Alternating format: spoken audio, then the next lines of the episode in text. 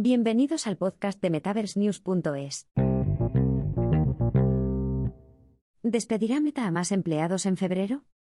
Mark Zuckerberg apunta a nuevos oleada de despidos de Meta tras un accidentado 2022. Meta podría someterse a otra reestructuración de su plantilla, según una declaración de Mark Zuckerberg, director general de la empresa con sede en Menlo Park. El viernes pasado, el consejero delegado explicó que Meta está considerando la posibilidad de reorganizar su estructura de gestión, aplanando potencialmente la jerarquía cooperativa de la empresa con sede en Menlo Park. Zuckerberg añadió: "No creo que quieras una estructura directiva en la que solo haya directivos dirigiendo a directivos, directivos dirigiendo a directivos, directivos dirigiendo a las personas que hacen el trabajo". Por otra parte, los comentarios de Chris Cox, director de producto de Meta, realizados a principios de este mes solidificaron los rumores sobre el aplanamiento del cooperativismo de la empresa. En sus declaraciones, el CPO predijo el posible aplanamiento que se avecinaba, y pidió a los empleados que se prepararan para nuevos despidos. Cox explicó que Meta podría reorganizar la estructura cooperativa en torno a su plataforma de comunicaciones Workplace. Meta despidió al 13% de su plantilla en noviembre. Antes de los rumores de despidos de este año, Meta anunció en noviembre de 2022 que despediría a unos 11.000 trabajadores, el 13% de su plantilla. Los despidos de noviembre se produjeron al tiempo que otras influyentes empresas de tecnología inmersiva, como Google y Microsoft, eliminaban personal. Además, a finales del año pasado, varias empresas de realidad extendida, RX, sufrieron en bolsa, lo que llevó a firmas como Meta y Snap a cancelar el desarrollo de hardware inmersivo.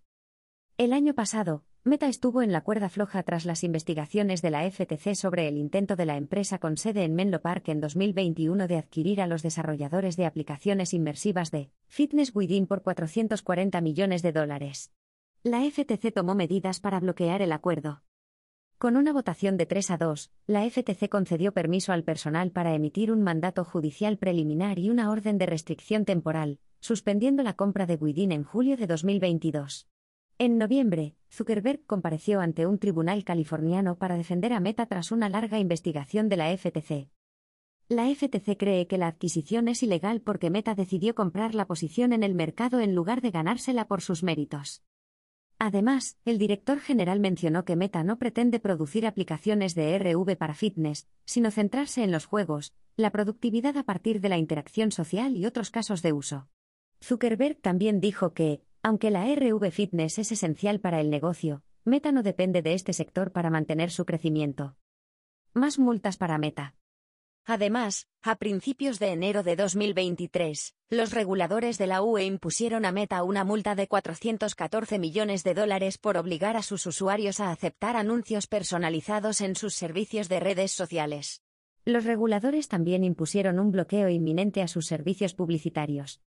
La noticia de la multa de la UE llega después de que Meta perdiera el acceso a los usuarios de iPhone en 2021 debido a las políticas de recopilación de datos de Apple, que afectaron a los ingresos publicitarios de la empresa.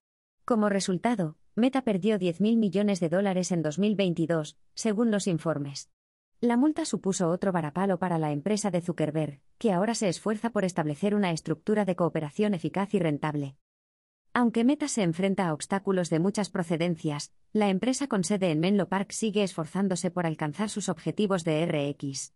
Actualmente, la empresa está promocionando su último producto de realidad mixta, RM, MetaQuest Pro, un casco inmersivo para el lugar de trabajo. Además, circulan rumores de que Meta está trabajando en otra iteración de MetaQuest. Brad Lind, analista de RX, afirma que Meta lanzará el dispositivo Quest 3 a finales de este año, según sus fuentes.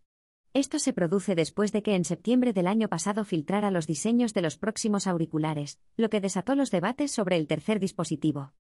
En diciembre, Reality Labs empezó a probar sus primeros dispositivos de prueba de validación de ingeniería, EPT, antes de crear prototipos de dispositivos de prueba en el mercado de consumo, según Lynch. El analista afirma que las fases posteriores de pruebas de dispositivos de Meta comenzaron en el segundo trimestre, Q1, de 2023, y la empresa entregará pronto kits de desarrollador de terceros a los socios elegidos.